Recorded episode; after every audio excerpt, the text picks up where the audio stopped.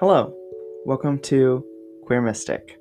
My name's Elliot, and here on this podcast, I talk to my friends, to colleagues, and to others within the Christian faith and within Christian clergy about what it means to be queer, what it means to be queer, and how being queer helps us to follow God even in hard times.